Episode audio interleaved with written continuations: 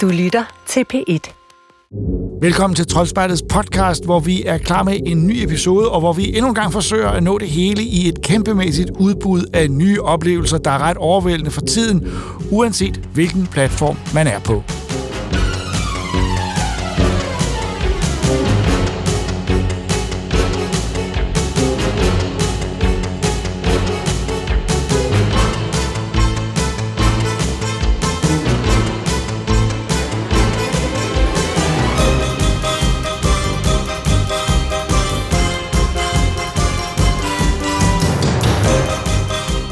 Men inden vi går i gang med dagens anmeldelser, er her lige et par nyheder, som redaktionen gerne vil dele med jer.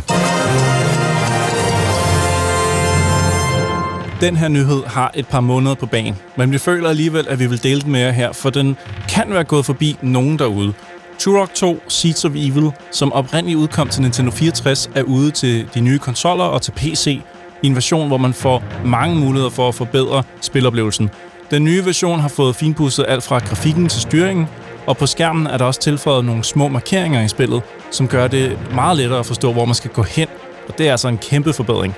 Det er Night Dive Studios, som har stået for den nye remaster, som blandt andet indeholder en udvidet multiplayer-funktion. Og det er også dem, som stod for at opdatere det første Turok-spil til de nye maskiner. Så hvis man allerede har stiftet bekendtskab med deres tidligere udgivelse, så ved man præcis, hvad man kan forvente. Hurra for Adult Swim. Den voksne afdeling af Cartoon Network har begavet verden med ikoniske serier som Robot Chicken og Rick and Morty, og nu kommer der fire korte spin-offs fra kanalen. The Vindicators er afledt af netop Rick and Morty og handler om en flok, ja, weirdos, der bekæmper kriminalitet og redder verdener med mere eller mindre held. Ligesom forgængeren Robot Chicken kommer Alabama Jackson også til at være i stop motion, og den handler om en charmerende, men meget uheldig tidsrejsende. Aquadunk Side Pieces er, som navnet lægger op til, fortællelse af Aqua Teen Hunger Force, hvor birollerne får lov at folde sig ud, og så kommer serien Your Pretty Face in Hell nu med en femte sæson, der som noget nyt er animeret. Alle fire skulle blive tilgængelige verden over inden for et års tid eller to and the masters of the universe. Omkring juli lanceres Kevin Smiths nye He-Man animationsserie Masters of the Universe Revelation, og som gigafan af de gamle legetøj og Filmation-tegnefilmene er det noget, jeg glæder mig helt vanvittigt til. Sådan en serie kræver altså nogle gode stemmer, og selvom selve He-Man-rollen bliver udfyldt af Chris Wood, i min bog Et ubeskrevet blad, så er resten af castet en helt anden historie. For eksempel Skeletor spilles af selveste Mark Hamill, a.k.a. Luke Skywalker, a.k.a. The Joker, og jeg kunne blive ved.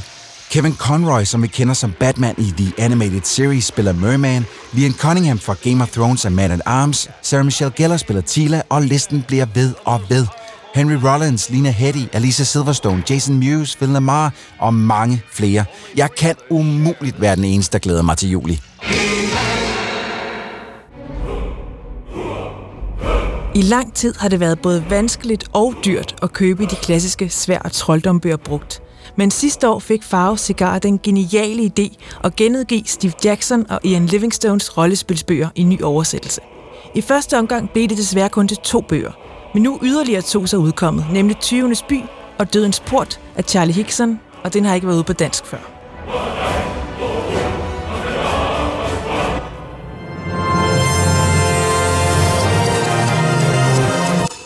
Den aktuelle krig mellem filmselskaber og biografer betyder, at film fra Warner og Disney må nøjes med at blive vist i små, uafhængige biografer, der går med på de betingelser, filmselskaberne stiller. Så det er nærmest umuligt at få dem at se, medmindre man er klar til en længere rejse, eller hvis man nu er så så privilegeret, at man bor i Ikast, Lykstør eller Nuuk, for så kan man gå i biografen og se den nye filmatisering af spillet Mortal Kombat. That dragon marking? I think it's an invitation to fight for something known.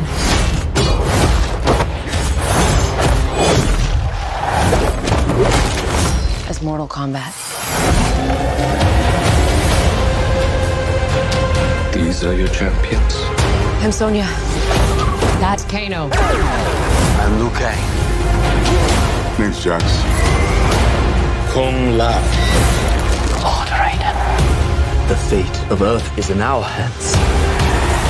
Du fik lov til at se den, Troels, øh, ja. her i København i ja. En øh, særvisning. Ja. Øh, og det var fordi, blandt andet, altså du er en af mor- de største Mortal Kombat-fans i verden. Jeg vil sige, jeg har spillet øh, nærmest alle spillene. Jeg tror lige, jeg hoppet over Nintendo 64-versionen, og så er jeg jo kæmpe fan af øh, 1995-filmen, som jo i mange år var den allerbedste spilmatisering, spilfilmatisering, der var nogensinde var Ja, udkommet. og det, det kan jeg godt huske, at øh, dengang jeg så den, der, der var jeg jo meget bekymret for at vise noget i troldspejlet, fordi det var meget voldsomt, og det var jeg også. Altså, spillet var også altid det der hele tiden, hvor man et af det kampspil, hvor man tænkte, åh, kan man nu vise det? Er der, nogen, der ser, hele. er der nogen, der ser, hvor uhyggeligt og vemmeligt det er? Men jeg vidste jo samtidig, at øh, man kunne ikke gå udenom det, så Mortal Kombat har tit været omtalt, også filmen, der kommer også en tv-sæt. Det var ikke så godt. Nej, jeg, øh, alt andet end 1995-filmen og, og så spillene, det skal man holde sig fra. Okay, men nu er vi så i 2021, ja. en ny Mortal Kombat-film, instrueret af Simon McQuoid, Ja, og det... øh, som altså, er... jamen, ja, han er jo sådan lidt et, øh, et, et, et uvendt blad, eller hvad, hvad man kalder det? Blad, ja. Ja, ubeskrevet blad, øh, som, som, øh, som skulle have, synes jeg, løftet en opgave her, jeg ikke havde regnet med kunne løftes. Okay, det er godt. Det er ikke godt, Jacob. Nej. Det, det, det, vi skal lige have forventningerne på plads. Det er ikke godt. Men, når det så er sagt, det er dødhammerne underholdende. Øh, fra start til slut, faktisk. Der er nogle små ting, som, som jeg synes, man skal, man skal sige. Vi har at gøre med en, en, øh, den samme gamle historie. Outworld, skurkene fra Outworld, Shang Tsung, Goro, Sub-Zero, alle de andre, de vil gerne ind, øh, øh, og der er Mortal Kombat-turneringen, de skal, der skal kæmpes, og så skal Outworld overtage jorden. Sådan er det. Mm. Men Shang Tsung, han snyder. Han vil ikke vente på turneringen. Han vil ind, og så vil han slå alle de udvalgte kæmper ud inden turneringen, øh, så det ligesom bare kan komme ind og overtage jorden. Fordi så er der ikke nogen, der holder for meget øje. Ikke? Øhm, og det er ligesom, det er hele handlingen. That's it. Der, får, det, det, der er ikke mere det. Det er en film, man kan forstå. Ja, men, øh, men øh, vi har så at gøre med en hovedperson, øh, der hedder Cole Young, spillet af en, der hedder Louis Tan, som er en ny figur, en vi ikke kender. Der er ikke noget, han har ikke noget Han har ikke nogen spil Sub-Zero. han har ikke, han har ikke været med i nogen af spillene. Nej, okay. Øh, hvorfor at de føler, at de har været brug for at introducere ham. Ja, det lyder men, egentlig underligt. det, men det er ligegyldigt, fordi at, øh, han, han, han spiller af helvede til. Men det er fint. Øh, hans, hans, hans historie er fin. Lad os bare sige det sådan. Øh, men, men egentlig det bedste ved hele den her film, Jacob, det er de første 10 minutter. Og jeg skal fortælle dig hvorfor. Fordi der får vi øh, serveret en historie om Scorpion. Hvordan han ligesom bliver til. Og han bliver spillet af Hiroyuki Sanada, som vi kender fra The Last Samurai blandt andet. Og han er mega fed, og han skal op og kæmpe mod Bihan, også senere kendt som Sub-Zero, som bliver spillet af øh, Joe Taslim, hedder han, som øh, vi kender fra The Raid, og som er vanvittigt fed også. Og de kampe, de har i de første 10 minutter, er så sindssygt seje. Altså, jeg var helt på røven over det. Så går filmen så i gang, og så... Så, så det er nærmest en pre-main title-sekvens. Ja, det kan man altså, nærmest ja, godt kalde ja. det. Og så, og så ryger niveauet altså desværre en del ned. Men det er mest på grund af at et virkelig dårligt skuespil. Altså, fordi historien er, hvad den er. Hvad med kampene? Det er jo det, det handler om. Altså. Kampen er heldigvis skide gode. Ja. Øh, og de er åndssvagt blodige. Altså sådan helt Ja, det er, jo det, det er jo det, man altid spørger sig selv. Hvor langt går det her Mortal Kombat? Det har altid været sådan en op og ned. Nogle gange blev det for slemt for for eksempel et, et børneprogram, der hed Troldspejlet. Yes. Og andre gange øh, øh, blev det lige... Altså tv-serien blev jo på... Øh, øh, øh, holdt sig inden for, Ja. for, for rimeligheden. Ja. Men her er det, går det over stregen. Den her, Jakob, vil aldrig nogensinde have figureret i Troldspejlets univers. Tror jeg ikke engang dengang, vi kørte på DR1. For den, der er en, der bliver kløvet midt over på et tidspunkt. Men det kunne man klippe ud af, kunne man ikke? Det, jo, Ej. men det er alt det sjove altid. Ja. altså, der, er, der er blod til højre, der er indvold, der vælter ud over det hele. Altså, det, det går helt bananas. Der, jeg kan også fortælle, der er en, der bliver dræbt på et tidspunkt med en, øh, en spids genstand, gem, øh, genstand gennem øje. Øh, og der bliver Og det ikke sparet. Ja, det ser man det hele af. Det er meget... Øh, jeg nød det hele utrolig meget. Lad mig sige sådan, drabene er så over the top, så jeg sad og grinede højlydt, men er glad over, at det var så over the top. Det er fedt. Øhm, så jeg vil sige sådan, altså det er der, den redder den hjem. Ikke? Det er på de fede kampe, som ikke er klippet helt i smadret, hvilket man godt kunne være lidt Ja, bange for fordi nogle det er gange. også noget, jeg vil spørge om. Hvordan ja. er de, er de, de er godt koreograferet, og de er øh, godt klippet? Ja, de er nogenlunde koreograferet, de er nogenlunde klippet. Men okay. når sådan en som Joe øh, Taslen der, øh, som, han, han blander sig ind. Han har jo selvfølgelig haft en, en koreograf på, som ved, hvad han laver. Øh, og, og det kan man godt mærke, at, at lige så snart at Sub-Zero er involveret, så er kampene lige det federe, fordi han ved, hvad det er, han gør. Alle de andre har sikkert fået noget martial arts træning, inden filmen gik i gang med at skyde, men det er ham, der ligesom er eksperten af dem alle sammen. Og det kan man altså godt mærke, når Sub-Zero er der, uh, så er kampene lige lige det, lige det federe. Ja. Ikke? Men, men når det så er sagt, så synes jeg generelt, at alle kampene kan lidt. Øh, også når de begynder at få deres arcane, det er den, skal de lede efter i det meste af filmen, som er deres indre kraft, og som er øh, øh, hvad hedder det, øh, de kan skyde med ildkugler eller alt sådan noget andet. Du ved, de får jo alle sammen nogle, nogle overnaturlige kræfter, kast med skarpe Ej, det er hatte.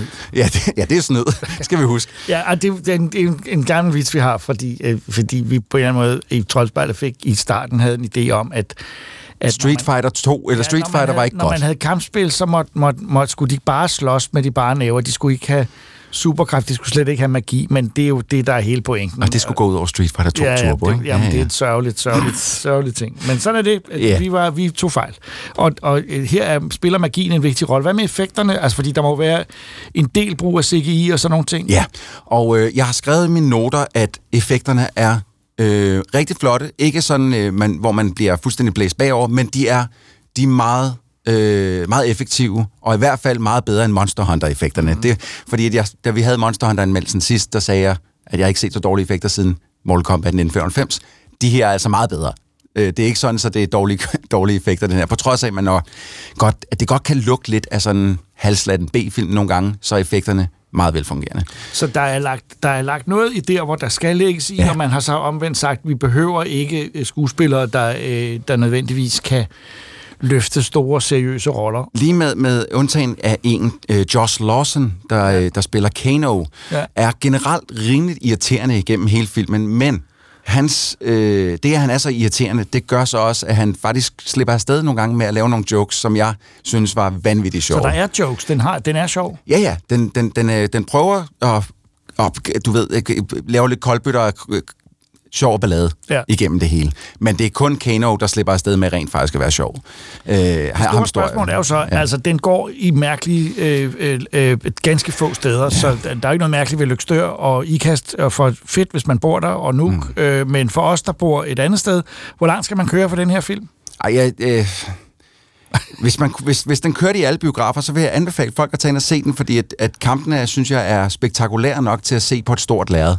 Men, men lige frem, hvis man bor på Sjælland og skulle køre Til Jylland. til Jylland for at se den, det er måske ja, lige voldsomt Der nok. bliver broafgifter eller togbillet og, og regne ind i det. Ja, altså... Så der, der, øh, vi ved jo ikke, hvornår præcis den kommer på streaming. Nej. Den er på HBO Max i USA, men, øh, men som sagt, øh, for folk i Lykstør og Ikast og Nuuk, der er den en oplagt, øh, Ja, ind og se den, mand.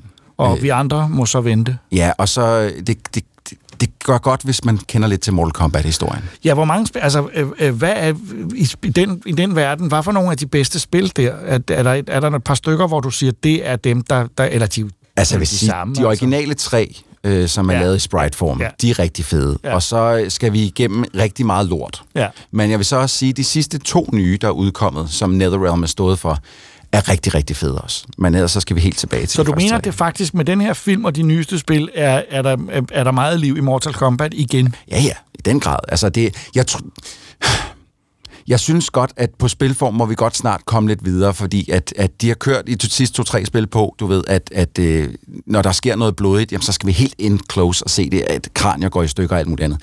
Det var super sjovt en gang.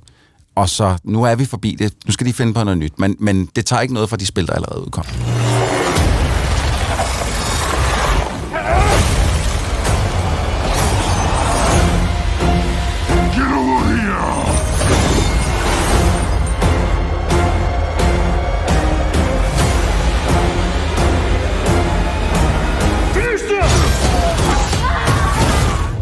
Kano wins. You fucking beauty.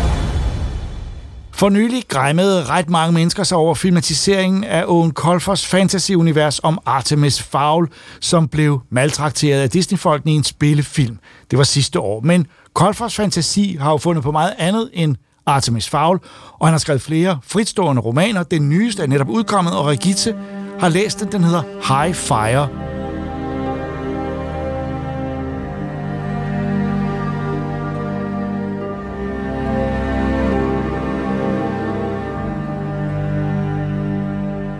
Og altså, når han skriver øh, øh, i, i sådan separate, fritstående bøger, er det så stadigvæk fantasy? Den her er hans første fantasybog til voksne. Okay. Han har skrevet nogle krimier før, men det er den første fantasybog, der, er- der er lavet til voksne. Så det er ikke young adult eller noget som Nej, helst? det er en rigtig voksen roman. Uha, det, det, var, det var farligt Det lyder jo kedeligt umiddelbart, ja. Ja. men men hvad, hvad, hvad er det? Ja, den hedder jo Highfire, fordi øh, der er en drage med, der hedder Lord Highfire. Han er ikke så lord mere, nu er han faktisk den sidste drage i verden. Og han bor ude i Louisianas øh, sump. Ja. Øhm, han, øh, han er en meget speciel drage. Nu kender jeg jo ikke så mange drager, men han lyder ret speciel. Han, er, han, han, sidder, han sidder og drikker vodka hele dagen og ser Netflix i sin Flashdance t-shirt. Meget lidt statlig drage, øh, men stadig dødbringende. Altså simpelthen en, en low-life drage Lidt, ja. i, i, i Floridas sumpe. Det, det, er rigtigt, det, det, er jo, det er jo et fantastisk sted, fordi det er jo sådan, der, der kan han bo i et forfaldent hus, langt fra alting. Ja, han- det gør han. Men han har alligevel wifi. Det har han, ja. Og han får også, han har forsyninger, der bliver leveret hver uge øh, af vodka, og øh, han lever på en keto-diæt. det, Det, det lyder som om, det her er, er humor. Det er det også, ja. Den rigtige hovedperson er egentlig en dr- 15-årig dreng, der hedder Squib, som er sådan en Cajun-dreng, der bor med sin mor. Øh, hårdt arbejdende mor. Øh, faren er skrevet for længst. Øh, den her 15-årige dreng, Squib, han er, han er en rigtig god fyr, men har lidt svært ved at holde sig på den rigtige side af loven. Han er sådan en spritsmugler, og, men, men godhjertet. Øh, en dag overvåger, eller så, så er han simpelthen vidne til den korrupte betjent Hooks øh, likvidering af en, øh, af en narkokurér. Og, øh, og det får han filmet. Øh, det opdager Hook så desværre, så nu er han efter ham.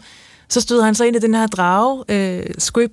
Øh, så nu har han pludselig en øh, drage, der vil af med ham, fordi han vil jo ikke have nogen vidner til. Der er jo ingen, der må vide, at den her drage findes. Han er den sidste drage i verden, og Vern, der, det er dragens navn, han hader mennesker. For mennesker har været roden til alt ondt. De har altid jagtet dem, slået dem ihjel, øh, så han vil jo ikke vide, der er jo ikke nogen, der vil vide, at han bor der. Så han, han drager i den her sammenhæng en stærkt truet art, fordi han er Ja. ja. den sidste af den. Lige præcis. Og Han er flere tusind år gammel, og han har så været snedig nok til at gemme sig og holde sig under radaren, så ikke han er blevet opdaget. Men han kan alt det, drager kan. Man forventer flyve. Han kan flyve og spy ild og det hele. Ja, det kan han. Men Øh, er der så gang i den også? Altså? Der er rigtig meget gang i den.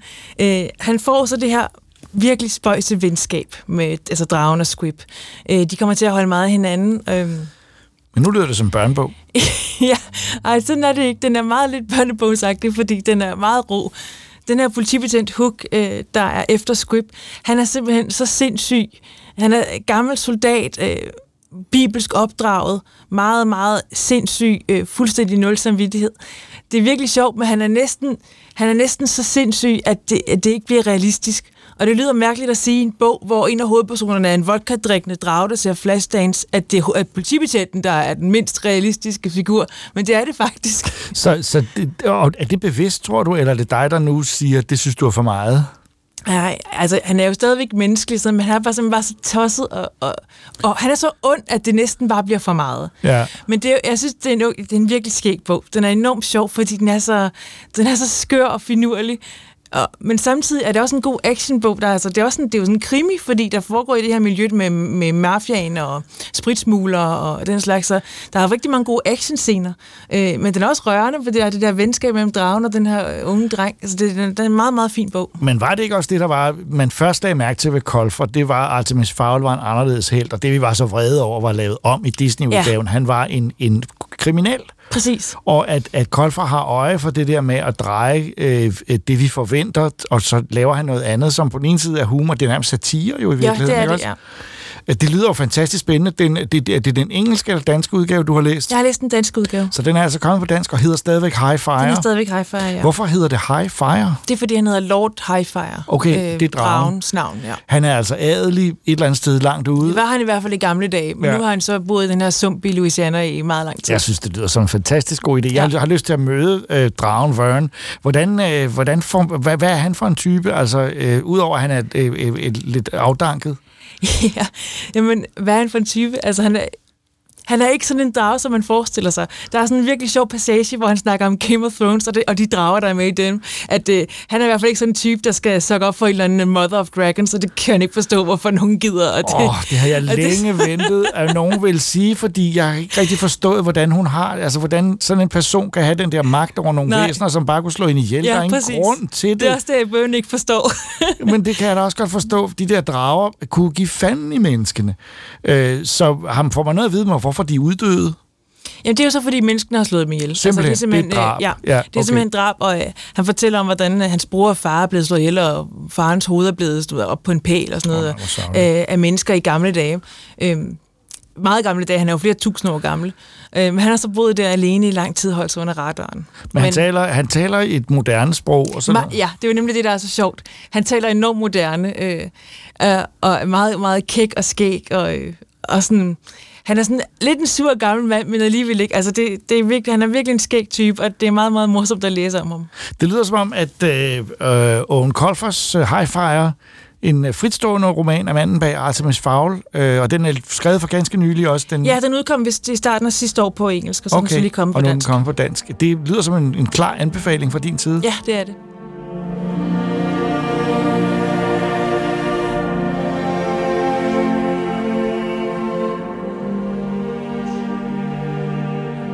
Phil Lord og Christopher Miller har skrevet, instrueret og produceret animerede spillefilm siden 2009, hvor de vagte en del opsigt med Det regner med frikadeller.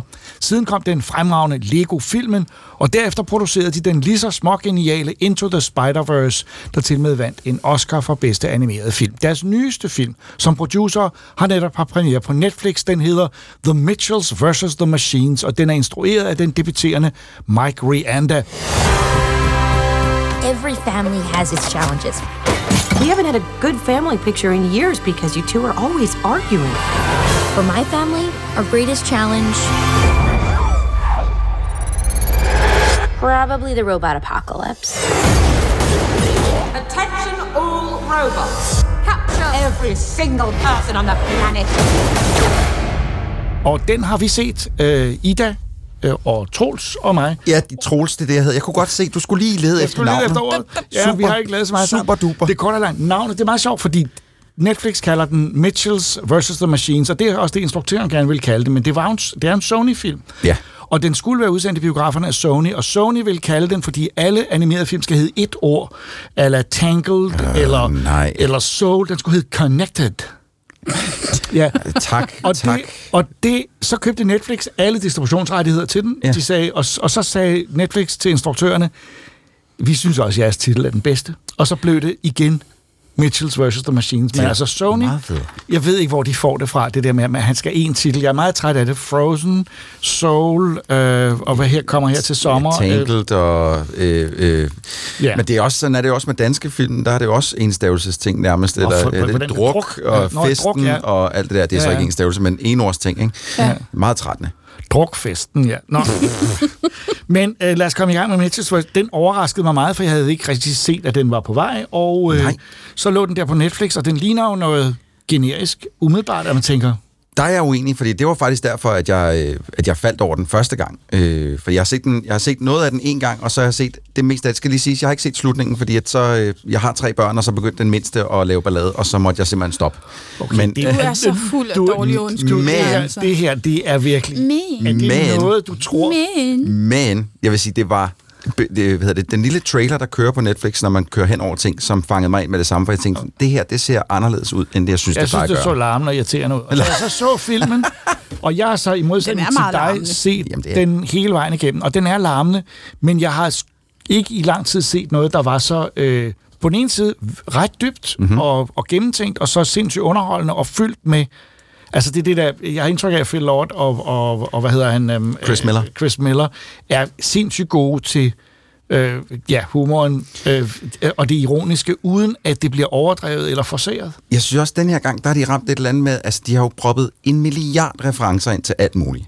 Og det synes jeg ikke, jeg har set dem sådan rigtig gøre før. Øh, Lego. Lego Movie. Jamen, hvad, hvad for nogle referencer Ja, okay. er der der, som er sådan, du ved, helt, hvor, man, hvor de er så plain in existence, hvor... Øh, Er der nogen her, der vil fortælle handlingen i filmen? ja, det er også rigtigt. Jamen, så ser jeg over på Ida. Ja, det synes jeg godt nok var tavligt at sende aben videre. The Mitchells er en familie, der består af Katie, en, øh, den store pige, øh, Rick, Linda, forældrene, og Aaron, som er en lillebror. Og Katie, hun er ligesom hovedpersonen. Katie, hun er en outsider, hun er anderledes, øh, skæv type, kreativ. Hun laver film. Øh, hende og hendes lillebror har det smadret godt sammen. Aaron, han er super mærkelig. Han går kun op i dinosaurer, og det er ikke, fordi han er sådan en lille bit dreng, så det er sådan lidt underligt. Øhm, og Rick, faren, øh, han er meget naturmenneske, og han forstår slet ikke teknik. Så de her to, altså den her kon- kon- konflikt mellem Katie og Rick, mellem far og datter, åh, oh, de har det svært sammen. Øhm, så Katie, hun, øh, hun er sådan lidt, altså hun føler sig ikke set af sin familie, altså har en meget sød mor, men moren er jo bare over, over det hele. Så øh, hun længes utrolig meget efter at finde her altså si, sine mennesker, altså folk, der har samme humor og interesser som hende. Så det er et stort øjeblik for hende, da hun bliver optaget på sådan et, øh, et, et, et filmskolekursus, University something, øhm, og online møder sine nye klassekammerater, og de synes, hun er mega sej. Hun har en YouTube-kanal, hvor hun laver sin egen tv-serie med familiens hund. Utrolig grim, underlig lille mops-ting, som hun klæder ud i polititøj, og så øh, er den... Dog Cop. Øh, Dog Cop, ja. Og Og, du- og det er er sådan en fortløbende er serie. Den hund, det, var, det tror jeg var den, vi grinede mest af derhjemme, ja. øh, det sad og så den. Hold kæft, hvor er den grim. Det er, helt så sindssygt. Men, Men sådan er det mops. er, at, at, at, at, at hun skal nu på filmskole, øh, og, og, og, og far skal sige farvel til hende, og det har han det meget svært ved det, så derfor beslutter han, at, at han tager med. Øh, ikke på filmskole, men at hele familien skal afsted på roadtrip, nærmest lidt ala øh, øh, National Lampoon's Vacation. Ja. Han er lidt Chevy Chase over ham. Det er han. Vi skal Det- afsted nu.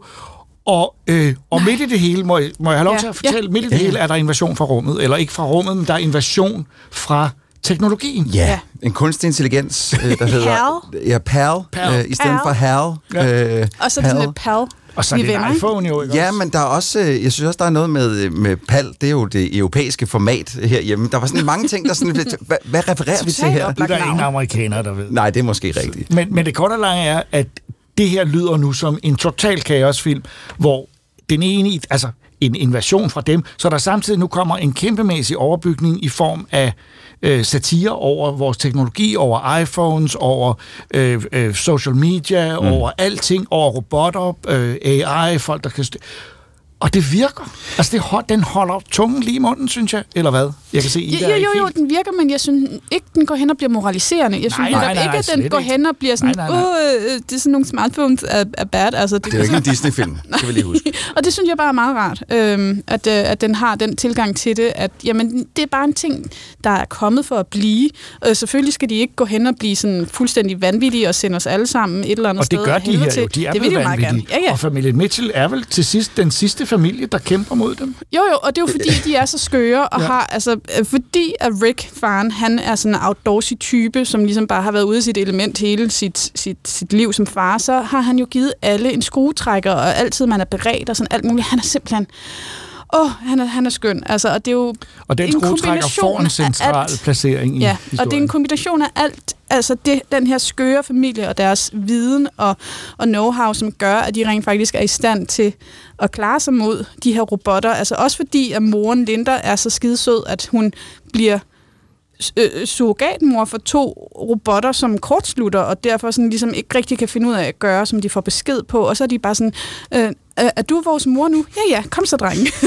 Men det sjove ved det er, at jeg sad og tænkte undervejs på, jeg sad sådan, fordi jeg har haft det sådan med Pixars store, fantastiske, roste film, øh, øh, Inside Out og, mm-hmm. og Soul, at de jo Hov, hov, virkelig hov, hov. tager fat i de store ting i livet. Og jeg har lidt haft det sådan, øh, ja ja, det er fint. Jeg synes, den her film gør det bedre. Ej, Men det er også, fordi den ikke går med det ude på tøjet, som Inside Out og, og ja, jeg synes, og forholdet mellem faren og datteren er så sindssygt skarpt beskrevet, fordi de er jo både imod hinanden, og de kan jo godt lide hinanden, og alle de komplikationer, der opstår, fordi han totalt misforstår hende, og øh, ikke kan fatte, hvad det er, hun har gang i. Øh, øh, øh, og moren, der prøver at, at, at, at male mellem de to, og jeg synes faktisk, hun spiller en, en rigtig vigtig rolle i filmen, fordi mm-hmm. hun hele tiden prøver at få det der til at hænge sammen mod den far, der er et andet sted. Ja. Øh, og der synes jeg bare, at nogle gange så vil man ikke have serveret det helt så direkte, som de gør i Inside Out og i Soul, men, men hellere have filosofien og menneskekundskab ind i et plot, så, man, så det giver mere mening, og så er det synes knap jeg, så altså, tungt. jeg synes, det er tageligt at sige mod Inderst Inde Soul, at der ikke er det. Fordi jeg synes faktisk, de gør det. Nu er det også nogle af mine yndlingsfilm, du taler ned, Jacob, så jeg synes ikke, den her når op på det niveau. Nej. Det, jeg godt kunne lide ved den her, uden at sammenligne med de to andre, det, jeg synes faktisk, den er visuelt ret flot, fordi de vildt grimme. Altså, de er sådan ret klodset Ja. tegnet, Ja. men samtidig er der noget dybde og noget farvemætning. Sådan, altså, så det, det minder lidt om det der Spider-Verse, nogle af de samme teknikker, de brugte Ja, mm. ja. dengang, som ligesom er blevet genbrugt her, som bare gør det sådan super lækkert og stofligt. Altså, jeg, jeg, jeg, øh, jeg, jeg synes heller ikke, den er, den er bedre end Inside Out. Jeg kunne måske godt overtale til, at jeg synes, den var bedre end Soul, for den var jeg heller ikke så vild med. Men jeg, ellers er jeg meget enig med dig, Jacob. Jeg, jeg kan godt, også godt lide, at det der, det følsomme aspekt i det, som, som det, vi skal sidde og græde over til allersidst, at det ligesom, det bliver pakket lidt bedre ind her. Det er sgu ikke sådan, at man, det bare er konstant ud i hovedet på en. Øh, hvor at jeg synes, Inside Out gør det meget, meget elegant, så synes jeg ikke, at Soul gør det så elegant. Som, øh, Jeg tror bare, at den her alligevel Det er også er, for at sætte gakket. Ja, men det- man skal til, ikke sætte at- film op jamen, det, ja, men- jamen, den er simpelthen, den her er jo, den her er jo fuldstændig gakket. Ja. Altså, Mm. den, er, den er skør Mm. på den fede måde. Mm. Øh, men der, men det, der, det er der rigtigt. Jeg vil da godt give dig, Jacob, at jeg synes, det her forhold mellem far og datter er skide godt. Det er så sindssygt grænseoverskridende. Hun glæder sig så utrolig meget til at rejse på college. Hun skal ud og flyve. Endelig så kan hun komme ned til dem, som hun har et fællesskab med. Og det tror jeg, mange sådan outsiders skal kende det der med, Mm. ej, endelig at møde nogen, som man kan tale med, som forstår en. Og så har faren aflyst hendes flybillet, og nu skal de køre på roadtrip. Jeg synes simpelthen, det var noget af det mest grænseoverskridende, jeg nogensinde har set på en film. Og det, var, det er sådan noget, jeg mener, at øh, hvor den, den her serverer det i form af et plot, øh, og man, man får det der. Og jeg må indrømme til sidst, der knep jeg en tårer her, fordi... Hold the phone. Har Jakob siddet og grædt over en film? Ej, ej, nej. Men tæt på. Jeg mærker. Du, du, du mærkede... Hold nu op. Hold nu op, jeg var jo... Jeg Dine græd. knastørre øjne var ikke lige så tørre som Dit kolde normalt. hjerte blev varmet op af en film. Hvad Den fanden? der splint i hjertet, det var der nogen, der kom og fjernede. Ja, ja, jeg synes sgu det, og nogle gange, når, jeg, når, når det sker for mig hos Pixar, så er jeg lidt fornemmelse af, they know things, they do things to me. De gør, Ja. mig, de gør det ved Altså, mig. jeg græd ikke til den her, Jacob, så, Nej, nej, men og du- jeg græder ellers Nej, altid Men til ja, det er Pixar. også tageligt at sammenligne forskellige film. Altså, det er klart. Altså, øh, Det var dig, der startede. Jeg ved det godt, det er også tageligt. Jeg trækker det tilbage, det er helt sikkert. Altså, den her film er også meget sjovere end The Godfather, men The Godfather er nok alligevel bedre i sidste ende. Det kommer an på, hvad man synes er sjovt. Men kan vi ikke bare blive enige? Altså, jeg blev bare vildt overrasket over den her film. Jeg havde ikke set den komme. Nej. Og, og, og jeg synes, der er Netflix har mange generiske animerede Ja. film, som er helt fine og underholdende enig. og en lille smule kedelige. Og den her er bare forrygende. Men der er altså også noget med den måde, de bruger referencer i den her. Altså, jeg, jeg tænkte med med det samme på dig, da jeg så øh, Batmans 1966-skilleren. Ja, ja. Som kom frem, hvor jeg sad og tænkte, okay. Og det er meget kort. Ja, det, det, og det er det eneste, der er. Det, det er ikke sådan, at de vender tilbage til det. Der er for eksempel også, på et tidspunkt hørte jeg øh, temaet fra den gamle Ironside-serie fra 70'erne Ja, med Raymond Burr. øh, den har Tarantino også brugt. Ja, det har han. Ja. Øh, men det var bare super fedt, at, at de gør det, øh, fordi øh, jeg bliver glad. Men der er også bare noget dejligt i, når, man så, fungerer. når vi ser alle de her robotter komme gående, som, i, hvor først så sad jeg og tænkte, gud, det er stormtropper det der. Men så, jeg, jeg kan jo ikke lade være med at lige gå på nettet, fordi at det var sådan, at de er lidt for langt været væk fra stormtropper, og jeg synes, jeg har set det design et eller andet. Det er selvfølgelig så er det Asimo, øh, en øh, øh, robot lavet af Honda, som var en af de første robotter, der ligesom kunne Ja, stå det. og gå Nå, selv. Ikke? selvfølgelig, ja, det er det da. Øh, øh, men, de, men hele farveskemaet, den måde de ser ud, ligner jo også bare stormtropper. Ja. Altså. Og det, det, også det, det stilmæssige, tegnmæssigt, skal vi også lige ind på, der kommer hele tiden, ligesom i Spider-Verse, der ændrer den jo stil, og pludselig er der 2D-animationen, der udtrykker noget af det, hun arbejder mm. med, øh, fordi hun laver de der videoer til YouTube, og øh, øh, det, det fungerer bare skide godt, fordi de har styr på det hele vejen igennem. Dial B for burger i stedet for Dial M for murder. Jeg synes også, det er en sjov lille reference. altså, der er mange af dem. Den så jeg ikke, hvor det... Jamen, det er en af hendes kortfilm, som hun sidder og viser på et, et, et, en computerskærm. Ja, Dial jamen- B for burger. Ja, okay. Jamen, altså, de der kortfilm var spækket med referencer. Ja. Men jeg vil også sige, jeg tror, jeg tror faktisk, en af grundene til, at jeg... Altså, du har lidt været inde på det, Jacob. En af grundene til, at jeg godt kunne lide den her film, var netop fordi, at jeg efterhånden er blevet så skuffet over de øh, animerede film, der er kommet på Netflix, så den her netop mm. var en positiv overraskelse, fordi den faktisk holder hele vejen igennem. Øh, det er et sindssygt højt tempo, der er. Ja. Det er næsten for højt. Øh, Men jeg det er blev jo lige- stilen nu. Det er trenden Ja, jeg nu. ved det godt, men jeg lige før, jeg blev træt af, at den kværnede sådan løs Ja. i så mange timer. Men det gør jeg Øhm. faktisk ikke, det må jeg sige. Der, der, og jeg er overfølsom over for det efterhånden. Jeg synes, det, det, det er, ja, at fart er ikke nok. Men det minder mig lidt om den fart, der også er i Tex Averys film, som jo også er, er indimellem stikker ret dybt omkring øh, øh, øh, alt muligt øh, seksualitet og alt muligt Mm. andet. Øh, så synes jeg også, den her, øh, øh, øh, det lykkes den at have det der høje tempo, og så alligevel... Der var faktisk også meget fin seksualitet her, at man lige til slut, og nu spoiler det faktisk for en ansøgning af, at hende der Katie også øh, i hvert fald ikke er sådan heteroseksuel. Det så jeg. Nej, det er, det, er, det er der ikke nogen, der har lagt mærke til, tror jeg. Mm, nej, det er kun nej, dig, det er fordi, du ikke har set slutningen. Nej, jeg har jo ikke set slutningen. Så der det er bare vent. Men nu har du spoilet. Og jeg har set slutningen, og som, som sædvanligt ikke forstået det ikke hele. for børn. Nå, ej. Men selvom jeg ikke har forstået det hele, så synes jeg godt, jeg kan bedømme, at det her var sindssygt underholdende og en overraskelse på Ja. Netflix. Mitchell vs. The Øhm, Machines. skal vi lige i øvrigt nævne musikken af Mark Mothersbaugh? Helt fantastisk. Det synes jeg virkelig, han gjorde godt. Ja, tak for det. Øh, vi hører lige lidt af musikken måske. Ja, det kan godt være, vi skulle det. Ja. Ja, det er både storslået og øh, totalt Mark Mothersbaugh fortid i Devo, så det har også det der gakkede element. Øhm, og vi har helt glemt, Jakob, du var så glad for et bestemt stykke ja, legetøj, det bliver vi næsten der lige nødt til at nævne, ja. har en Jamen, ret det er da stor... der spoil. Er det at spoil det? Jo, det kan sgu godt være. Det synes jeg Ja. på et Du tidspunkt. kan bare lægge en lydeffekt Ja, jeg lægger så en kan lydeffekt. folk Der gætte, hvad det jeg kan er. optage jeg vil den sige, en af mine gamle venner er med. Fuck.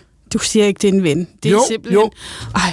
Jamen altså, øh, Jo. vi har en herude. lide Vi, ham. der er en, der er dukket op herude på kontoret af er de her gamle. venner. Og, øh, Den og, kan jeg godt og, den, og den har skræmt mig, Ja, når jeg har siddet alene. i Ja, ham. men det er simpelthen det er modbydeligt. Det var værst, at den lå, i alene. en, den lå i en flyttekasse, fordi det den var var kommet det. hjem fra studiet, ikke også? Og, og så lå den der. Og, Ja, jeg kom og, til og, at, og, og jeg åbnede en kasse, for jeg ville bare lige se, hvad der var i, og det var ikke den, jeg så. Men så begyndte der komme lyde, og de holdt ikke op. Ja, men det vil vi ikke spoile. Men og så nu har har vi gjort folk det nu. Ja, det, ja. Godt. Men uh, Mitchell vs. Machines, det kan man godt kalde en anbefaling for os. Ja. Why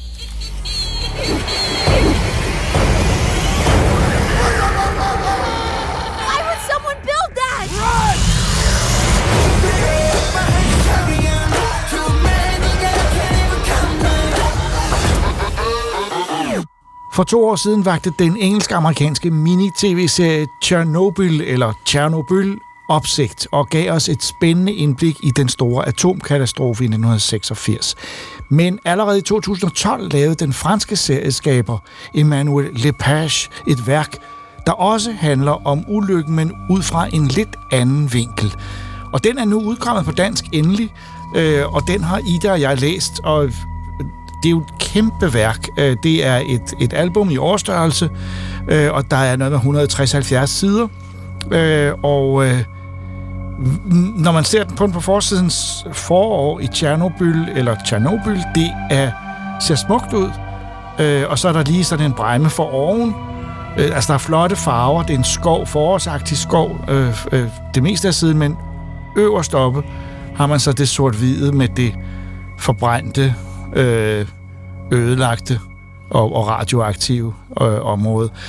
Og øh, ja, øh, det handler om en tegner. Det handler om tegneren selv. Ja, det, det, det er jo selvbiografisk. Ja. Øh, Emmanuel Lepage er del af en gruppe, en fransk gruppe, som der er øh, atomkraftmodstandere, og det her netværk har så hyret øh, to tegnere, som Emmanuel er en, en af, og nogle øh, musikere til ligesom at tage til Tjernobyl og skabe kunst ud fra det, de ser, som ligesom skal være en slags se, hvor slemt atomkraft er. Øh, og så udtrykker det via deres kunst.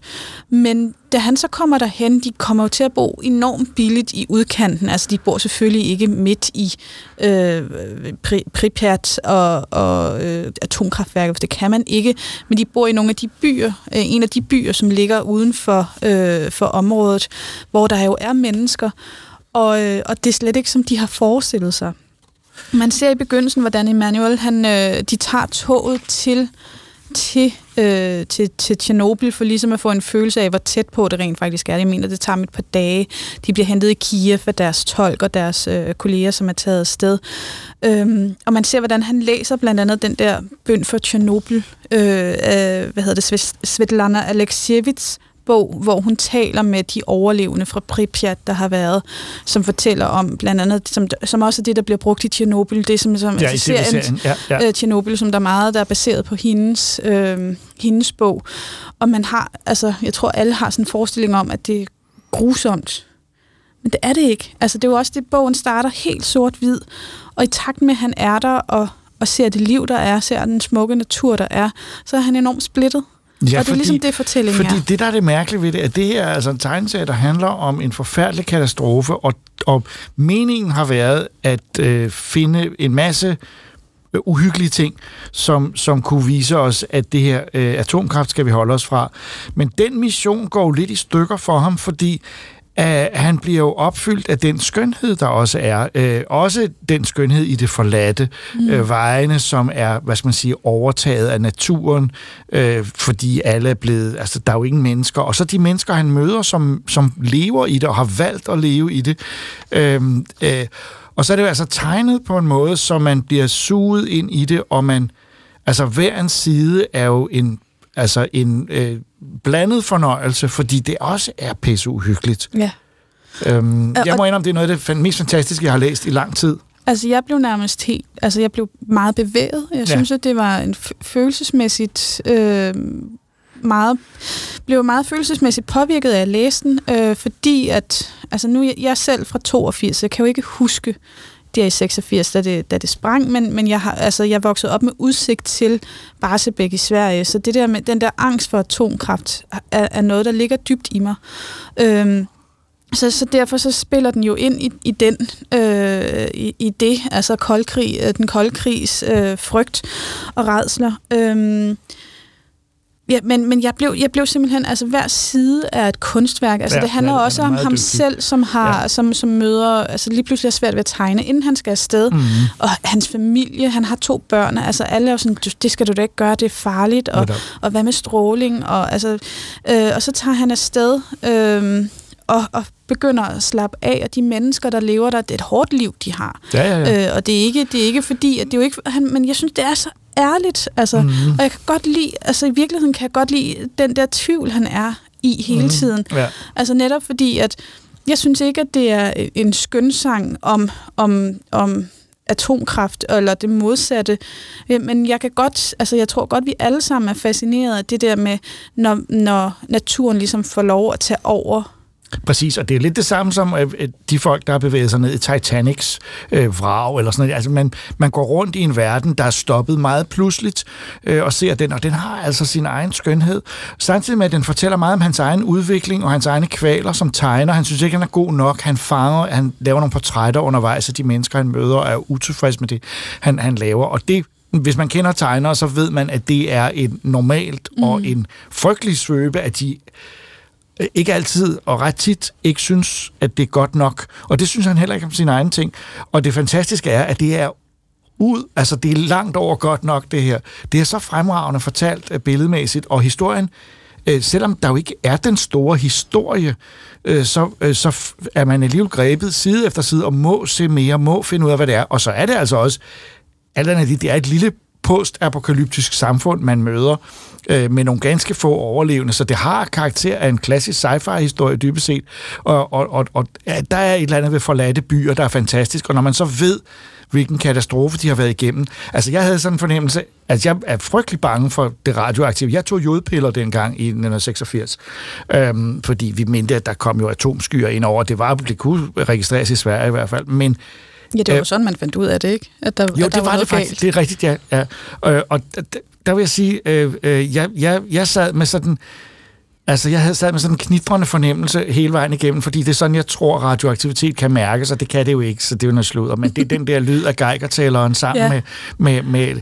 Og den havde jeg inde i hovedet hele vejen igennem. Og den bruger han jo også. Altså, der er hele tiden... Det er jo også sådan, netop når han sidder i en skov og tegner, hvordan... hvordan altså, det ser så idyllisk ud. Hvordan illustrerer jeg øh, det her, den her far, der er så tegn, så skriver han ligesom øh, strålingsstyrken Ja. øh, under sine illustrationer, fordi jamen, det er bare en smuk skov, der får lov at gro frit, og det er noget af det mest bedårende. Altså, det, det, det er meget flottere, når naturen er vild, end når den er kontrolleret, i min optik i hvert fald. Og han beskriver netop også, sådan, hvordan folk, de, de drømmer jo til, mm. til det her område, Ja, fordi det er at det er lidt- flot, og det er spændende. Ja. Øhm, og det er jo også noget af det, som man, som man siger efter tv-serien kom, at folk er taget, det er blevet kæmpe turistmål. Og det er, at der er altså alle folk, at der er jo en særlig den der form for turisme, som, som dyrker øh, øh, den slags ting. Øh, er lidt uhyggeligt, synes jeg. Jeg har mm. ikke lyst til det selv, øh, men, men, og det dyrker bogen dybest set også. Den, den, den giver en lyst til det, hvis man har den, den ting i sig.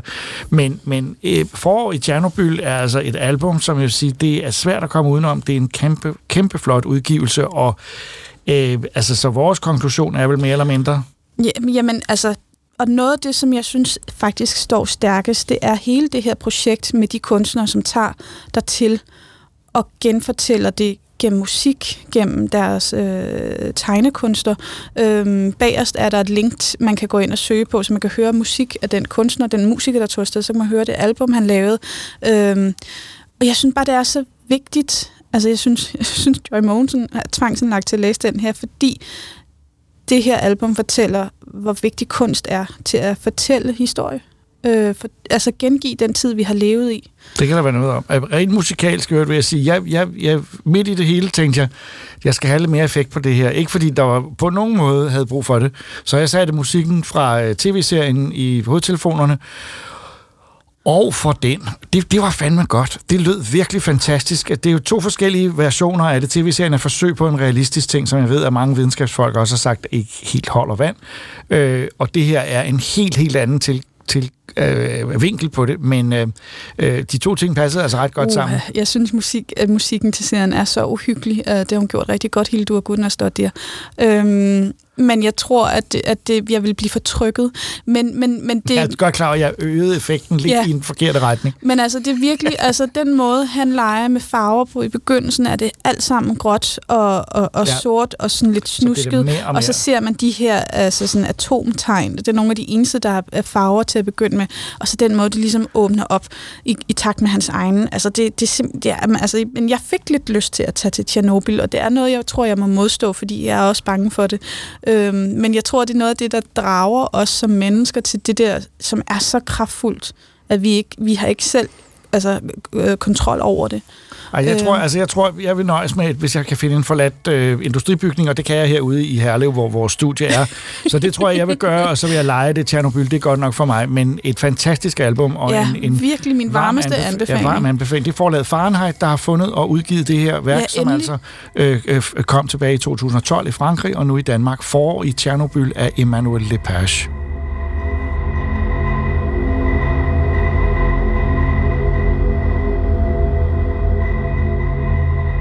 En af de bedste nyheder på animationsfronten i de senere år kom fra Netflix i 2019-serien Love, Death and Robots, hvor vilde fantasier, overraskende pointer, uhygge og humor samledes i 18 kortfilm, hvor den eneste fællesnævner egentlig er, at det er forskellige former for eksperimenterende animation. Nu er sæson 2 klar, og den har Christoffer og jeg set på. You okay? Ja. Oh man.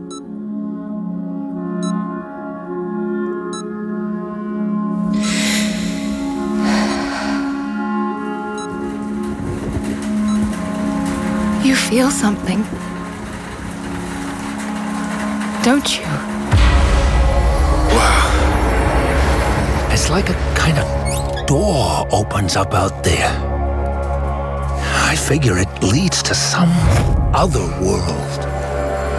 Trapped inside our own.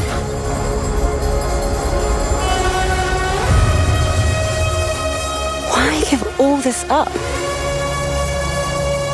Why?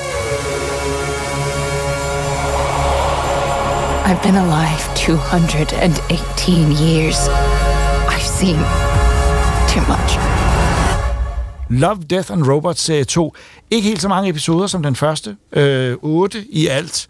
Øhm, men jo, altså samme, øh, samme ånd. Øh, det er ja. meget sci-fi, det er meget... Øh, Futuristisk øh, og... mærkeligt, øh, overraskende. Øh, det, pointen er lidt, at, eller det handler lidt om at, at blive overrasket af nogle mærkelige ting, der foregår. Lidt ja. ligesom man gjorde med, med Metal Hurlant eller Heavy Metal i gamle dage, ja, netop. som tegneserie. Og jeg må indrømme, jeg elskede den første serie. Ja, altså den her, altså Love, Death and Robots ja, øh, sæson, ja. ja. Øh, jamen, det gjorde jeg også. Kæmpe fan. Jeg synes i det hele taget, det er meget fedt, at vi får sådan noget som det her, fordi der er jo ellers ikke mange andre steder, hvor man kan gå hen med sådan nogle kortfilm som de her. Øh, der er jo ikke meget andet outlet end sådan noget som Netflix.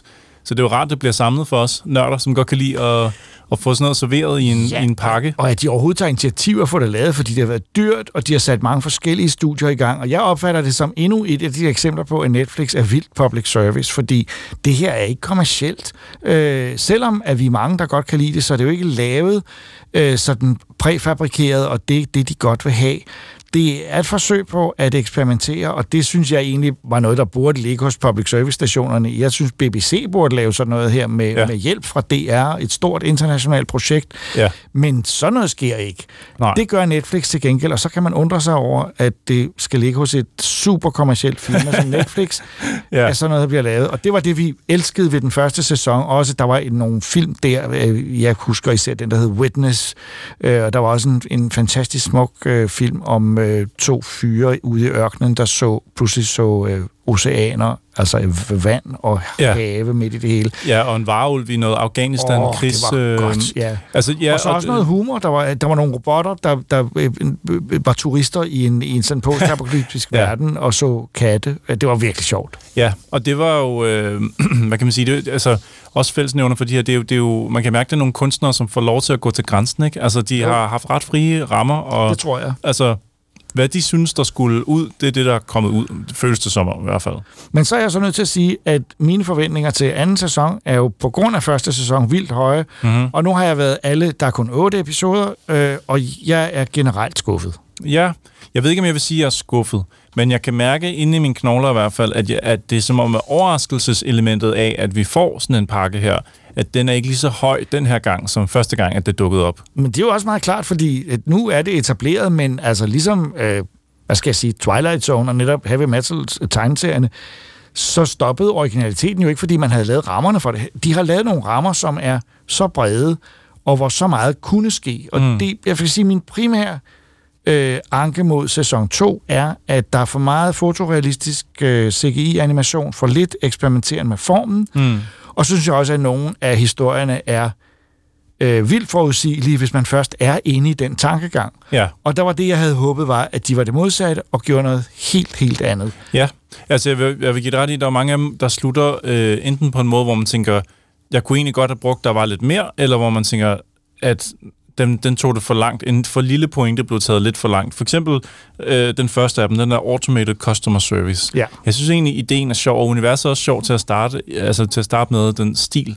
Men det er som om, at joken bliver taget lidt for langt. Det er en kvinde, der, der, der bliver fanget i sit hus med en, en støvsuger. Ja, der er ens, ens automatiske støvsuger øh, øh, har for meget AI Ja, øh, og angriber. og går amok. Og er sådan det lidt er super sjovt. herredagtig.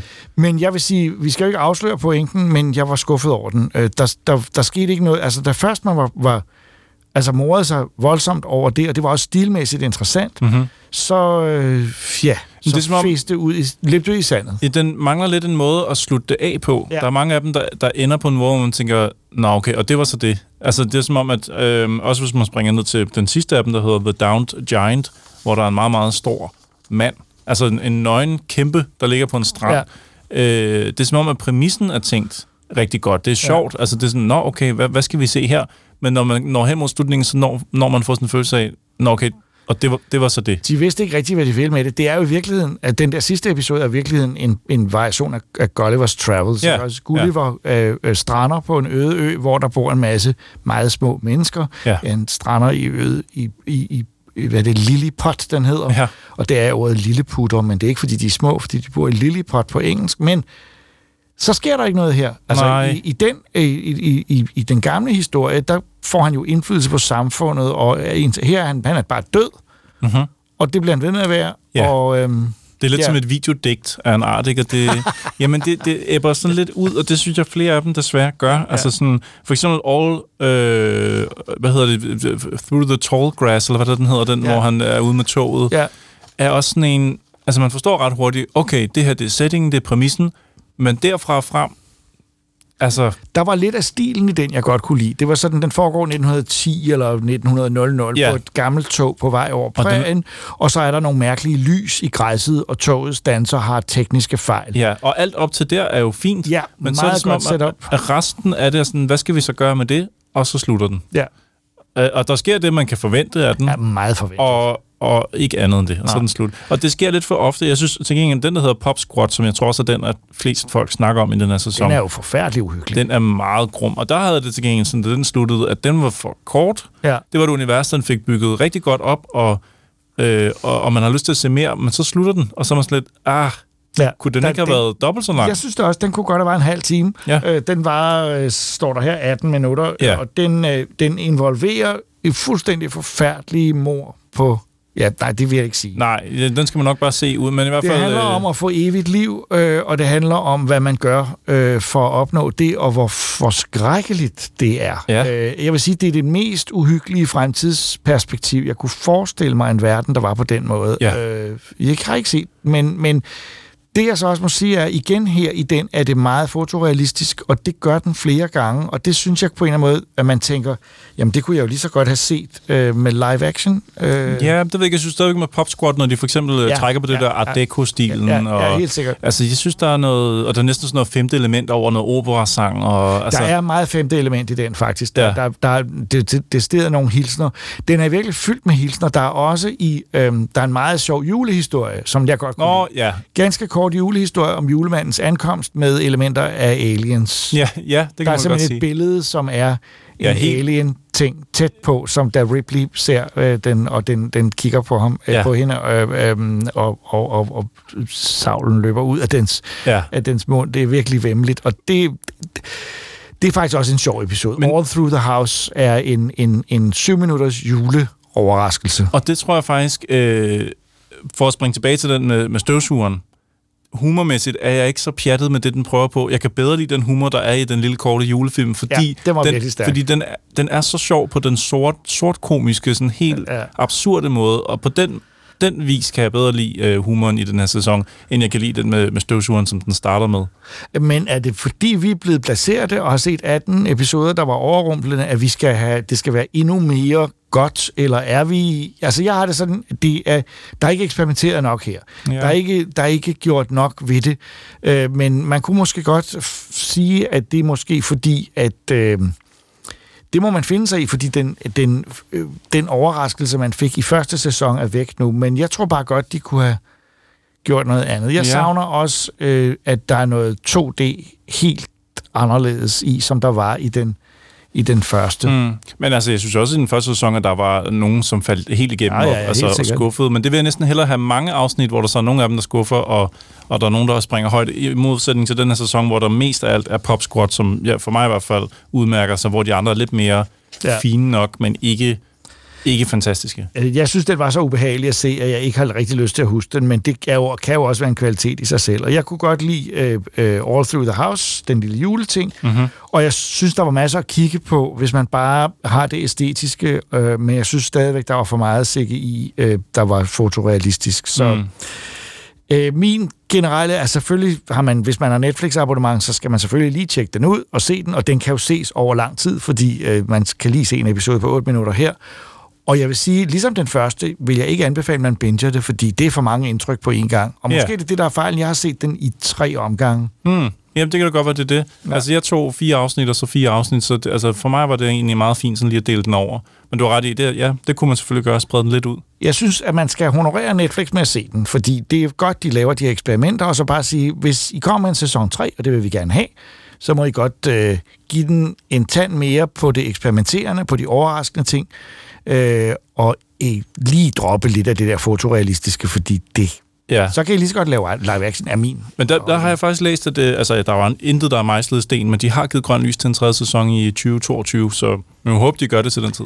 Og så må vi håbe, at de ikke skuffer os. Ej, det er noget pjat at sige, at man er skuffet. Der, folk har virkelig... Der er lagt meget arbejde i det. Ja, den er pæn. og de er dygtige, de folk, der har lavet det. Så det er også super placeret bare at sige, at vi er skuffede, men... Øh, og jeg kan også mærke, at du er, var alligevel mere fornøjet, end jeg var. Øh, men, Det var jeg. Men, men alt i alt vil jeg sige, det, den, den er ikke nær så overraskende og overrumplende som første sæson. Men derfor vil vi gerne have en tredje sæson. Alligevel Netflix, glem hvad vi sagde. It's just what I wanted.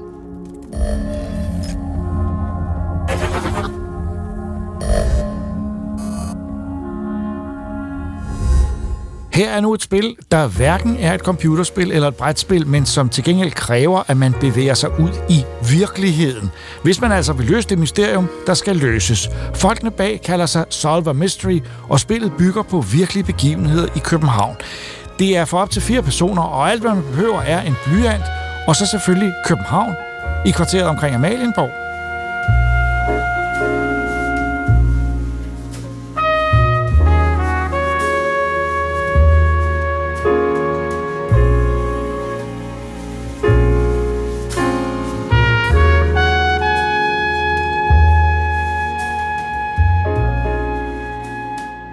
Regitza har spillet, hvad for et af dem? Jeg har spillet drabet ved Amalienborg Og- Slot. Og jeg sidder med et andet, et som hedder Forbryderjagt i Nyhavn. Ja. Det er dejligt kulørte titler. Ja, det er det. Øh, drabet ved Amalienborg Slot handler om, øh, man spiller en kriminalkommissær, der finder en dræbt gadepige ved navn Alicia.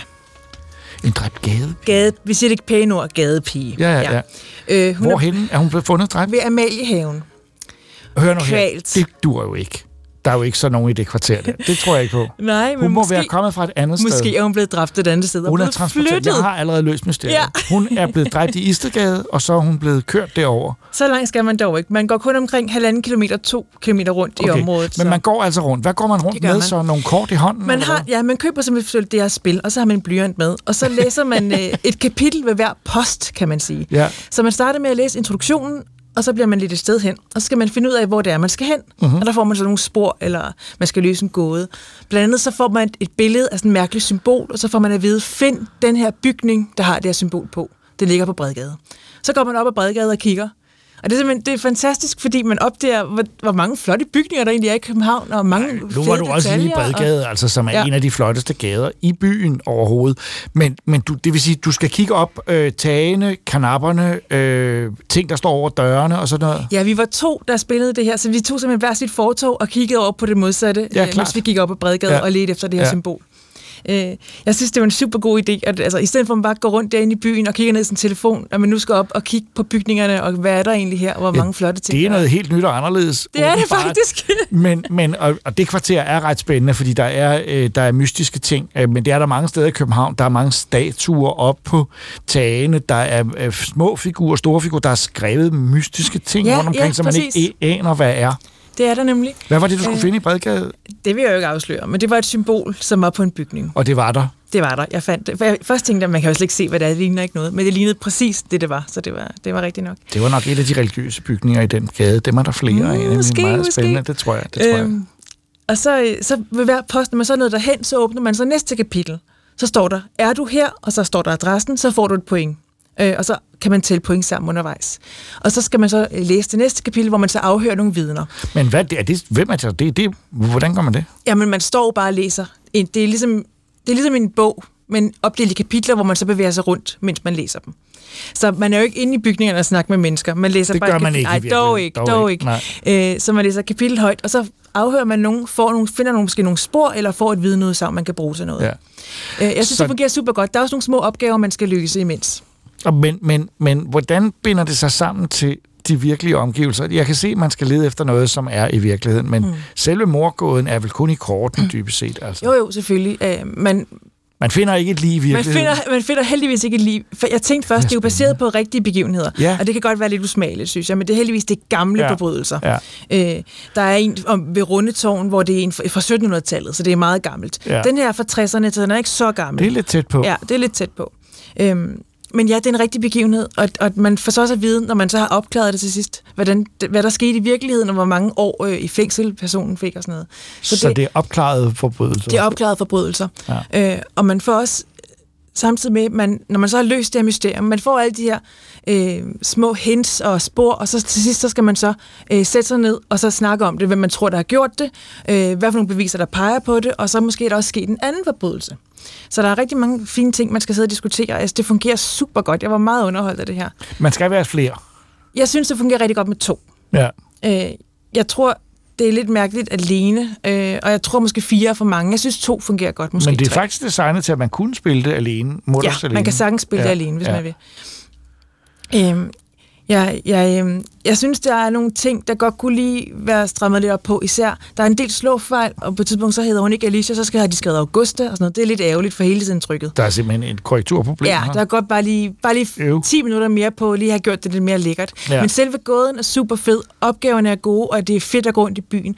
Og så får man også nogle små, øh, man får sådan nogle små øh, info om de bygninger, man så kigger på. Altså, hvor gammel den er, og hvad den har været brugt til og Okay. sådan noget. Så man, det er sådan en slags sightseeing i København, samtidig med, at man så læ- ly- øh, løser et øh, mysterium. Øh, Var I forbi den det, det, der i Bredgade, hvor jeg havde min, min bathule en gang for mange år siden? Det var en kælder i Bredgade, og var der så nogen? Fordi der kunne godt være et lig. Der kunne godt være et lige ja, dernede. Det kunne der ja. det godt. kunne være, det var der, vi skulle finde morderen. Ja, men, øh, men det havde det ikke med. Nej. Dog ikke. Okay.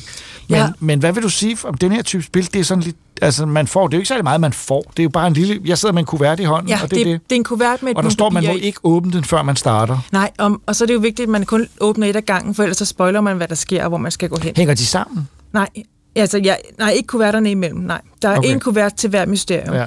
Jeg har også spillet det, der hedder Forbryderjagt i Nyhavn. Okay, ja, det, det sidder jeg med ja, her. Og der er vi til, tilbage i øh, 1900-tallet, står Ja, der. Det er til lidt yngre. Det, det er lavet mere til familier, fordi der er det heller ikke et, et, et mor, der er det et indbrud, man skal opklare. Okay.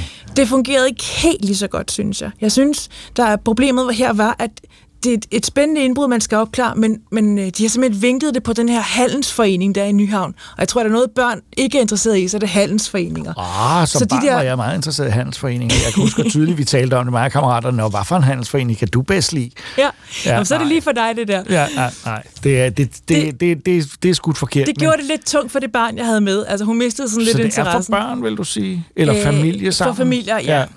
ja. Øh, men der er også... Der, de fedeste opgaver var dem, hvor man faktisk var nødt til at være der for at finde ud af noget. Ja. Blandt andet var der et vidneudsagn, man skulle se om passet. Man skulle stille sig et sted på Bredgade og se, kan man se noget herfra? Det er Ja, hun påstår, hun har set. Ja, ja. Det synes jeg var en det? vildt fed opgave. Det vil jeg ikke afsløre. Nå, okay. Men, øh, men det virkede bare så godt, for der skal man faktisk være der.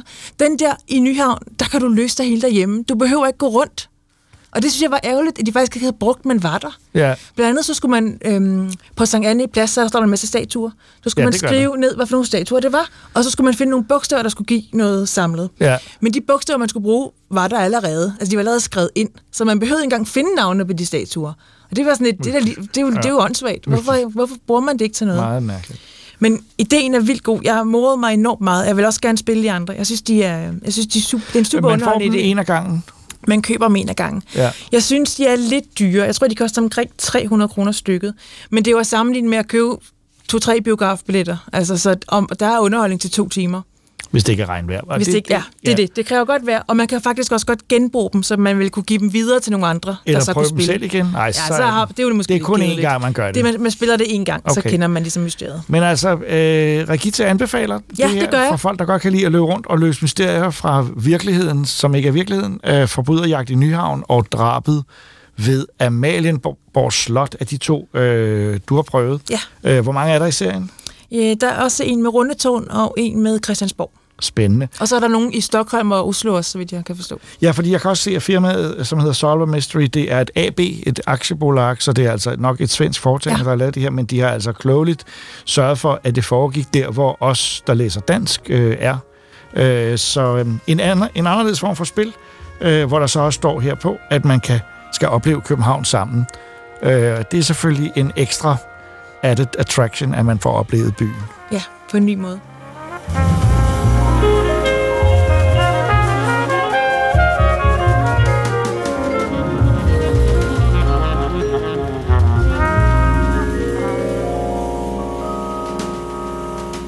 Spillet Outriders foregår i en ikke så fjern fremtid, hvor det desværre kan konstateres, at katastroferne står i kø, og det er menemenneskeheden, der er truet som sædvanligt. Spillet er skabt i Polen, og hvis man skal karakterisere det genremæssigt, så er det et tredjepersons rollespil, hvor man skal samarbejde. Troels har prøvet Outriders, og det ser jo sindssygt vildt ud. I hvert fald, når man ser traileren og, og lidt af gameplayet. Der, der er gang i den, og det er larm og action. Ja. I could smell the storm in your blood. Your stink of Enoch. Are something even more. So what? I should play at being a god like you? I am not playing.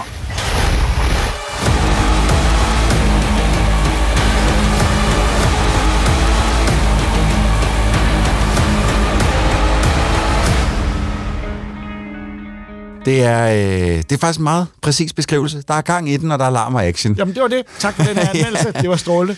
Men Det- kunne du uddybe lidt? Ja, altså det er, det er øh, udviklerne People Can Fly, der står bag, som blandt andet også øh, udviklet Bulletstorm, et af mine favorit Ja, det first var du person meget shooter glad for. spil. Ja, og jeg, har- jeg har spillet det originale, jeg har spillet det til alle konsoller, der kom ud, og jeg har også spillet øh, remasteren, der, Der er kom ud for nogle år siden. af det, man også kender dem fra. Øh, De har også, øh, de har også været med på øh, Gears of Det er War-serien, ja. øh, hvor de lavede Judgment, Ja. øh, som også var udmærket. De er faktisk nogle ret habile udviklere, øh, Ja. især til sådan nogle gameplay mechanics. Der er de faktisk, synes jeg, de er ret gode til at gå ind og finde noget specifikt og Ja. tage fat i, og så gøre den ting super fed. Og det synes jeg også, de har gjort i Outriders, hvor at man, øh, man ankommer med et rumskib, man har forladt jorden, ankommer med et rumskib fra, til en anden planet for at terraforme den, og øh, den er selvfølgelig blevet tjekket. Øh, Det her, det lyder lidt ligesom, da vi anmeldte Returnal for Ja, ikke så lang tid siden. fuldstændig. Det- Øhm, planeten er blevet tjekket Så igennem. nu skal vi lige terraforme noget. Ja, lige præcis. Og så kommer de ned, og så er der nogle... Øh, det går egentlig meget godt til at starte med, de er ude lige at, og, og tjekke planeten ud, der hvor de landede i hvert fald, og det ser fint ud. Og så lige pludselig, så kommer der en kæmpe storm, som bare begynder at dræbe mennesker med sådan nogle... Øh, nogle lyn nærmest, øh, som bare opløser mennesker fuldstændig. Men hende, man spiller, eller jeg har så valgt, at det skulle være en hende. Øh, man kan selv vælge, hvordan ens person skal se ud, ens hovedperson skal se ud. Øh, hun bliver så ramt af et lyn, men i stedet for at vaporize hende, så øh, giver det hende superkræfter, fordi nogle specifikke mennesker får kræfter af de her lyn her. Øh, man er hårdt såret, bliver smidt ind i en cryo-freeze, bare lige til man kommer tilbage til noget til et hospital, hvor der, man kan blive behandlet. Så glemmer, bliver man glemt, og så vågner man op mange, mange, mange år efter. Og øh, der er vild krig på hele planeten. Øh, de mennesker, der er kommet ned, har vendt sig mod hinanden, og øh, der har der er, øh, hvad hedder det, sådan monstre, der har lige pludselig dukket op og er begyndt at blande sig i det her også. Og så står man som værende en af de meget få med de her superkræfter, som ligesom skal gå ind og hjælpe de gode, så at sige. Og hvordan ved man, hvem der er de gode? Øh, det, øh, man finder nogle af de gamle Okay. venner kammerater, som ligesom har holdt Okay. fast i, hvorfor det er, man er der. Øh, og det er det, man hjælper. Men det ser jo meget kaotisk ud på en eller anden måde.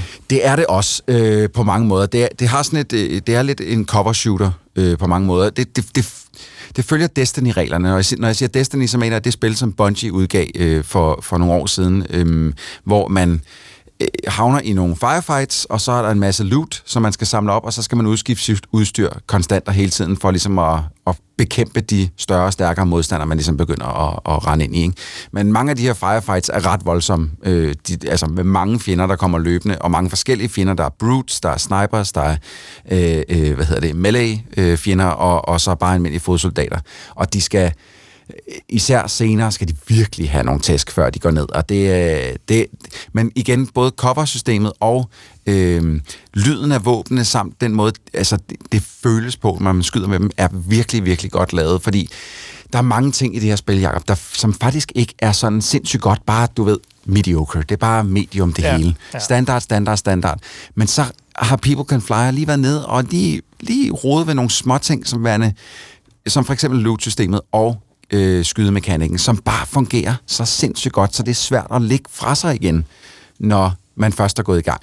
For man vil gerne lige se det nye Jamen, våben. det lyder jo lidt som et spil, som du egentlig ikke er helt tilfreds med, men du Præcis. alligevel bliver nødt til at spille. Ja, øh, også fordi der, der har været så mange bugs, Jacob. Jeg, Ja. jeg, hvis du, du fatter slet ikke, det, det, er, det skal lige siges, det kom ud for øh, to, to og en halv måned siden nu. Så der er en masse, der er blevet fikset. Det er slet ikke lige så slemt, som da jeg første gang bootede det op. Det er Men, ikke cyberspace-agtigt. Øh, ved du hvad, jeg havde faktisk færre problemer i, i, i Cyberpunk, Ja, end, jeg Cyberpunk, havde, ja, ja, end jeg ha- har haft i det her. Altså her har der decideret været missioner, jeg ikke kunne gennemføre, fordi det bare stoppede med at virke. Hold. Altså det stoppede bare, hele, hele øh, progressionen stoppede Ja, bare. Jeg, ja. jeg ved, jeg stod der, hvor jeg skulle være, men den ting, hun skulle gå i gang med at sige, gik bare aldrig i gang. Det synes jeg ikke, man har hørt så meget om. det Nej, her- nej, jo, der, der var mange, der brokkede sig til at starte med, men det var også fordi, det, det er også et online-spil, du kan gennemføre det sammen med venner, og der var mange ting, der ikke virkede der lige til at starte med. Det har de fået styr på, men jeg synes stadig, der er, det er vanvittigt, hvor mange problemer, jeg rendte ind i. Bare med missioner, der bare stopper med at virke. Øh, der er sådan nogle checkpoints, man ligesom skal løbe hen og, og, og, og tage, fordi så, hvis du dør, så genstarter du der som bare stoppede med at virke, så jeg kunne ikke, jeg kunne ikke, gens, jeg kunne ikke når jeg døde, jamen, så var det forfra på missionen, for jeg kunne ikke få lov til at tage de der checkpoints, og jeg har også været ved at sidde og rive håret ud på mig selv over det, hvor irriterende det har været. Men, men når, når alt kom til alt, så, jeg, så har jeg virkelig hygget mig øhm, på trods af de her... Altså, hvis man ser traileren til det her spil og ser noget gameplay, så hygger man sig ikke. Så det er en mærkelig beskrivelse, men det er jo rigtigt nok. Det er jo, hvis du først lever dig ind i det ja. her, og, og, og så er det en, en... Også fordi det hele setup'et er jo ufattelig forudsigeligt. Altså, Helt det, vildt. Det, det, det er jo ting, man har set tusind gange før. Jeg vil sige, det sidste det, det sidste stretch af historien, Okay, der der kom der noget. alligevel noget, som Ah, jeg fedt. sgu ikke havde regnet med, men det er det, lidt det er snyd. god oplysning. Ja, men det er lidt snyd, fordi den, det, der sker til sidst, det sker sådan lidt out of the blue. Øhm, jeg, kan, jeg vil selvfølgelig ikke spoil noget for nogen, men det er sådan lidt, okay, noget du aldrig har vidst fra spillets start af, noget der aldrig nogensinde er blevet lagt op til, nogen, noget der aldrig nogensinde er blevet nævnt, øh, vender lige pludselig tilbage, Ja, men så det er jo sige. ligesom en dårlig krimi, hvor morderen viser sig at være en person, der slet ikke har optrådt i Ja, historien for enden. det er lige præcis Det er så sådan noget. pisseirriterende. Ja, det er lige præcis sådan, det ender. Så, så, men, men det bliver så, der kommer en lang forklaring og alt det der. Og jeg tænker sådan lidt, "Nå, okay, det er faktisk en meget fed måde at løse historien på, men gud, hvor ville det have været mere elegant, hvis de på en eller anden måde havde nævnt noget af det her. Men altså, det lyder alt i alt som Outriders. Øh, du, du, du hader det ikke, men Nej. du kommer hurtigt til at glemme det. Øhm, ja, det er en lidt forglemmelig oplevelse, når man er færdig. Men jeg vil sige igen, gameplayet er der sgu ikke noget i vejen med. Jeg har, jeg har virkelig hygget mig, og det er også... Øh, People Can Fly har bygget en, altså, tonsvis af biomer, du ligesom kommer ind i. Det, det, det hele foregår ligesom sådan nogle små arenaer, du hopper rundt i den her kæmpe planet her. Ikke? Og de er alle sammen vidt forskellige, og de er meget, meget flot lavet. Øh, så nogle gange så kan jeg også bare stå stille og stå og kigge ud over horisonten og tænke, kæft, hvor er det flot. Altså. Det er jo en kvalitet. Ja. Øh, det er kommet til øh, hvilke platforme? Øh, det er både ud til Xbox, PC og Playstation. Øh, så man kan sådan set spille Og det, hvor man har lyst til. testede det på... Jeg har spillet det på, øh, på Xbox. Okay. Men uh, Outriders ude nu, jeg har været ude et stykke tid, ja. og, og du mener, der er nok bugs fikset til, at man kan begynde at spille det? Ja, jeg, jeg ved, hvor, altså, fordi det, måden, man ligesom kommer over de her missionsboks, der ja. det er, som man bare starter hele den mission Ja. forfra. Så er pisseirriterende, men så er den væk igen, så kan man ligesom komme videre, indtil det så sker en gang til. Men, men det, er, det er den værste bug, jeg har været ude for, fordi den bliver ved med at sætte mig sådan en time tilbage i, i gameplay, men det er, det er den værste af dem. Jeg har et virkelig, virkelig godt forslag generelt til hele computerspilindustrien. Jeg vil foreslå, at de venter med at udgive spil, til de er færdige. Hvad siger du? Jeg siger, øh, jeg tror ikke, det er deres skyld, men ja, det, det ville være dejligt, hvis spillene kom ud, når de var færdige.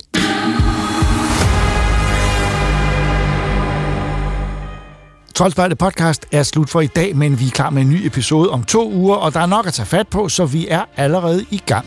I studiet hørte du mig, Jakob Stelmann, Rikita Heiberg, Christoffer Andersen, Ida Rud og Troels Møller, der også klippede programmet. Tak fordi I lyttede med.